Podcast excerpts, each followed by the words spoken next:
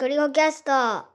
こんにちは、ゴリゴキャストです。今日は Apple Music のハイレゾ音源というのが気になってきたので、その辺についていろいろ調べております。あの、アップルがハイレゾ対応とか、えっと、空間オーディオ対応とかっていうので、リリースを出した新機能というか、あれかな。あれだね。まあ、で、前回話したんだけど、空間オーディオはめっちゃ期待していたんだけど、こう、現段階で自分が求めているものではなかったので、まあ、それならば、せっかくの機会なので、なんかハイレゾーで音楽聴けるようにするのとかをちょっと追求してみようかなっていうことを思って、昨日いろいろ、なんかどういう機材がいいのかとかっていうのをいっぱい調べていた。なんかそもそもの話なんやけど、ハイレゾってなんなん？えっとね、一言で言うなら、今までの CD よりももっといい音になった音楽。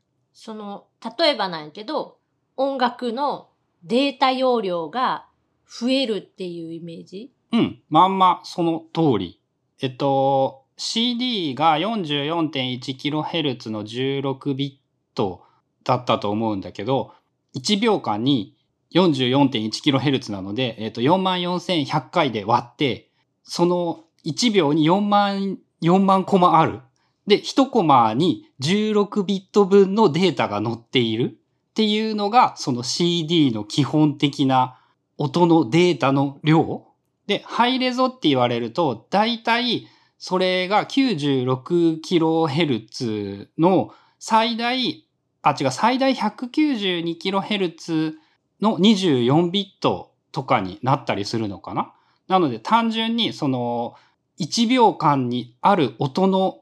細かい区切った分割した量がたくさん増えていて、さらにその 1, 1コマ1コマの情報量が多いというのが、こう、表現として技術的な話をするとそうなるのかなっていうイメージ。まあ、なんとなくその写真のあの画素数というか、こうピクセル数というか、そうだね。春菜向けだと写真に、写真で表現するのがよくって、その 44.1kHz っていうのが写真の解像度なんだよね。そこが増えれば増えるほど点々の数が増える。で、16ビットから24ビットになると、その色の数が増えるっていうイメージか。だからより高解像度な、まあ、写真の場合だったら綺麗に見えるし、音楽の場合だったら、その音の種類というか、音の深みみたいなのが上がるってこと。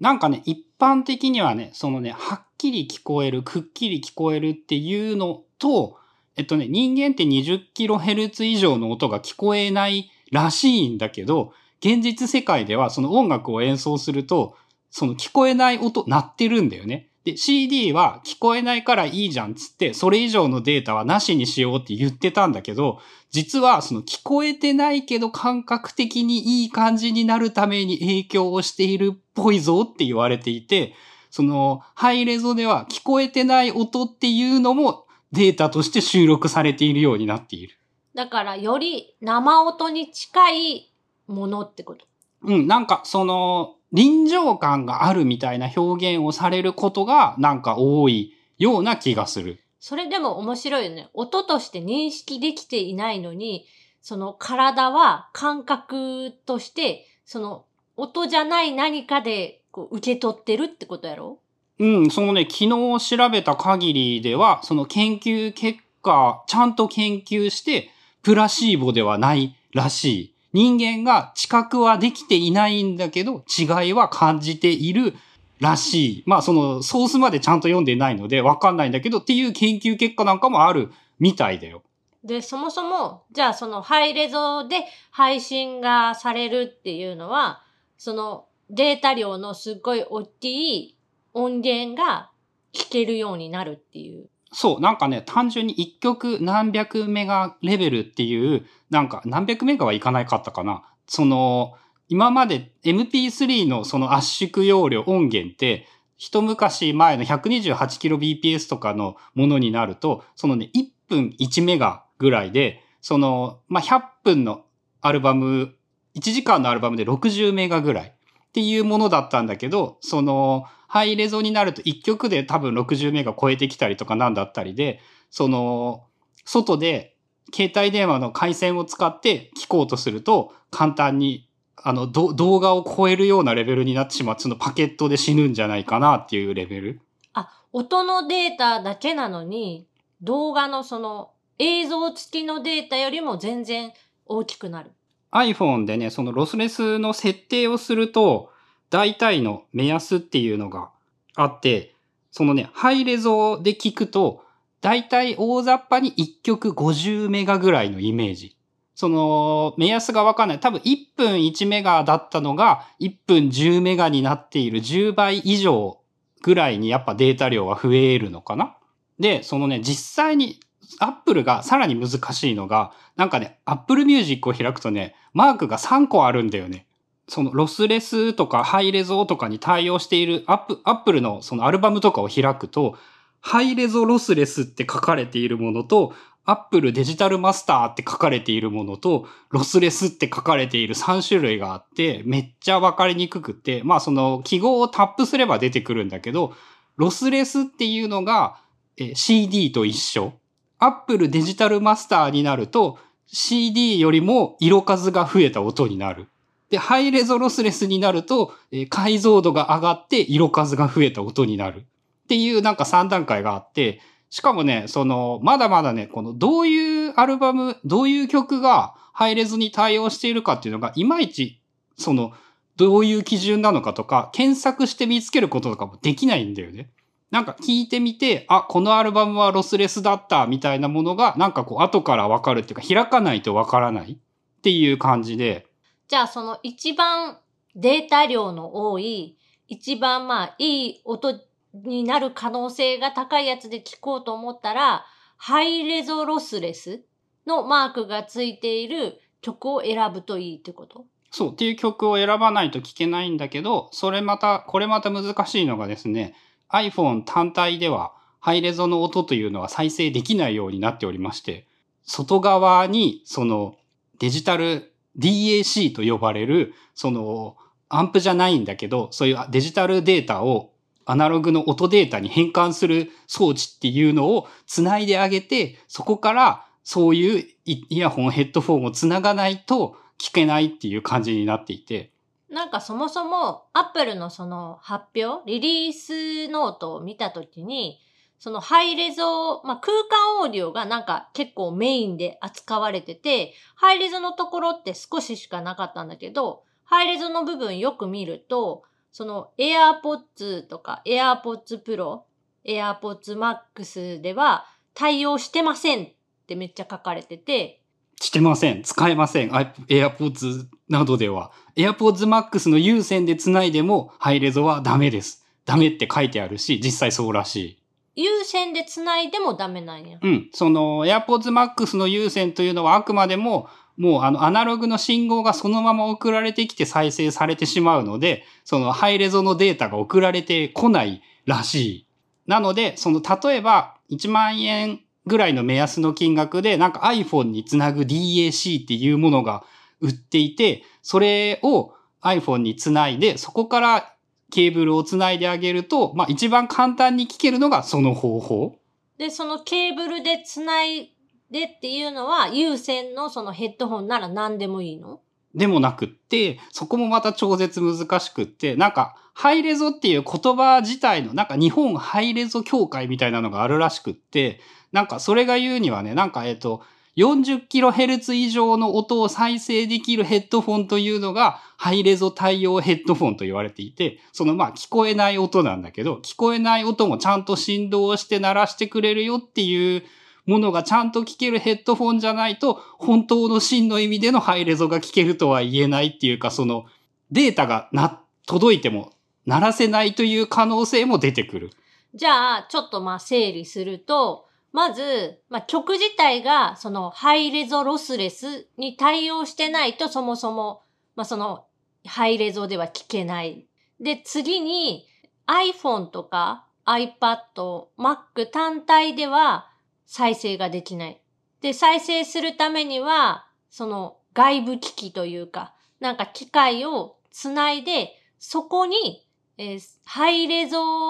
対応のヘッドホン、有線のヘッドホンを挿して聞かないと、そのハイレゾの音楽は聞けないっていうこと。まあ、そのハイレゾの音にならないっていうのかな、多分。そういうあの理解で正しい。正しいと思います。俺が、俺が認識している限りではそういう感じです。だから、えっ、と、まあ、一言で言うと、オーディオ好きの人はやっぱそういうことをめっちゃやるんだよね。で、オーディオ好きの人はやっぱ Apple Music の発表でもハイレゾハイレゾってそっちばっかり注目していて、空間オーディオに関しては、あの、どうでもいいというかノータッチみたいな感覚があって、まあ、Apple がなぜ空間オーディオを押すのかというと iPhone っていうか AirPods だけですっげえ簡単に聞けるから、しかもなんかおっていう感じでわかりやすいから。で、ハイレゾに関しては、そのやっぱね、オーディオマニアな人じゃないと、まずね、その、やろうと思わない。まあ今の話を聞いてたら、こう、空間オーディオみたいにさ、対応してるやつポッて再生したら、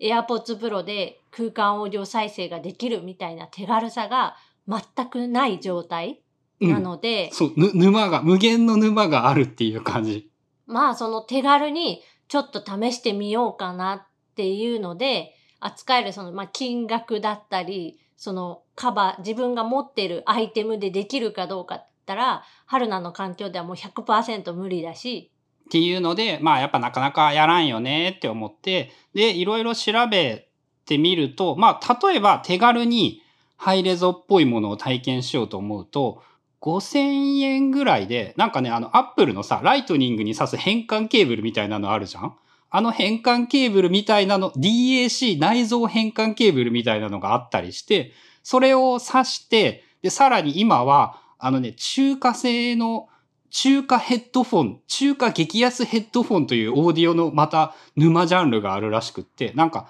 1000円台から1万円、2万円ぐらいで、その信じられないクオリティの音を出すというそのヘッドフォンというものがここ数年ですごい伸びてきていて、なんかその沼にはまっているところは、その人たちは、なんかもう新しい製品が出るたびに買っているみたいな。オーディオにかつて5万、10万使っていた人からしたら、3000円っていうのはなんかこう缶ジュースを買うような感覚なんだよね、多分。それってさ、その買って、試して、その試した結果っていうのは、なんか数値でわかるもんな。このヘッドホンは、この音域、このデータがその正しく音として、音じゃないか、振動として出せてるか出せてないかって、その体感以外に、こう、検知する方法っていうか、レビューする方法ってあるの？マイクをつないで波形を測るになるんだけど、ほとんど全ての人はやっぱ波形を測っているんではなくって、長官上、なんかね、レファレンス用の曲っていうのをみんな持ってるのよ。こう、俺は新しいイヤフォンを評価するときに、この曲を聴いて、他のイヤフォンとかそのヘッドフォン、アンプなどによってどう変わるかっていう、その自分用の基準になる曲みたいなのがあって、その同じ曲を聴いた時にどう聞こえ方が変わったかっていうので、なんか、あ、これはその中域がよく出ている曲ですねとか、あ、曲じゃないイヤホンですねとか、なんかこいつはちょっとハイハットがうるさいですねみたいなことを言っている人たちがいっぱいいる。じゃあその、あくまでその体験した人の感覚でレビューってこと？うん。だから結局ね、やっぱもう、あの、好みなんだよね。最終的な話で言うと。まあ、より多くの人が好むであろう音とか、そうでない音っていうのはもちろんあるんだけど、最終的には好みになってしまうし、さらに、あの、1万円、2万円ぐらいまでなら値段相応に性能は上がっていくんだけど、10万、20万、30万っていうレベルになると、まあ、やはりもう、もう、その、多分素人からしたら、それを変えたことで何が変わるんだ、何にもわかんねえじゃないのかっていうような世界ではあると思う。まあね、電化製品全般に言われることでさ、こう1000円と5000円の差は大きいけど、なんか2万と3万の差はそんなにないみたいな。まあ物にもよるけど。まあ、ただそこで面白いなと思ったのが、その、まあ、まず DAC によって DAC も一般的に大きいものであればとか高いものであればいい音になるっていうのがあるんだけど、そのね、中華激安イヤホンっていうのが結構すごいみたいで、その、1500円とかっていう値段で売ってるようなイヤホンでも、その Apple 標準のもう今なくなっちゃったんだっけ？あのイヤフォン、イヤフォンとかと比べると、なんか信じられないぐらい音が良くなって、うお、めっちゃすげえっていうぐらい感動するらしくって、まあ、その3000円とか5000円ぐらいのものになると、まあ1万2万するものを超えてくると言っている人たちが多い。まあ、それより上を目指すとどう、どうなるのかはわかんないんだけど、ああ、まあそのぐらいの金額だったら確かにいろいろ試せるし、試してみたいなと思うし、なんかハマる人の気持ちもなんか想像できてね。プラス DAC を買ってっていうことにはなるんだけど、なんかちょっとやってみたいなって思っている。その DAC が安いのだと、その5000円ぐらいからあるってこと？うん。で、いろいろ調べた感じで言うと、なんかね、えっ、と、どう、どういう用途にするかでやっぱ結局違ってしまって、外に持ち出すんならちっちゃいのの方がいいんだけど、家で聞くんなら、そのでかいものの方が、当然、そのいろんなものに余裕ができるので、コスパは良くなりやすいし、何を選べばいいかというのは無限の悩みではあるんだけど、まあ、沼ですね。うん。で、なんかうちのにあるオーディオインターフェースがさ、なんかそれなりにいい音が出せるっぽくって、なんかね、ゴーゴーペンギンとかっていうジャズバンドがあるんだけど、それのハイレゾ音源とかを多分ハイレゾだと思うっていうやつを聞いてみたら、確かにあのね、音はリアルになったと思う。え、それは DAC なの？デジタルオーディオコンバーターを経由して、その、まあそもそも自分の耳で、その、ハイレゾの音を聞き分けられているのかもわからんから、なんか多分良くなったような気がすると思うっていうぐらいなことしか言えないんだけど、今使っているそのヘッドホンは、そのハイレゾの音も出せるヘッドホンなの？で、出ない。だから聞こえてない音が聞こえないわけじゃなくって、改造感がある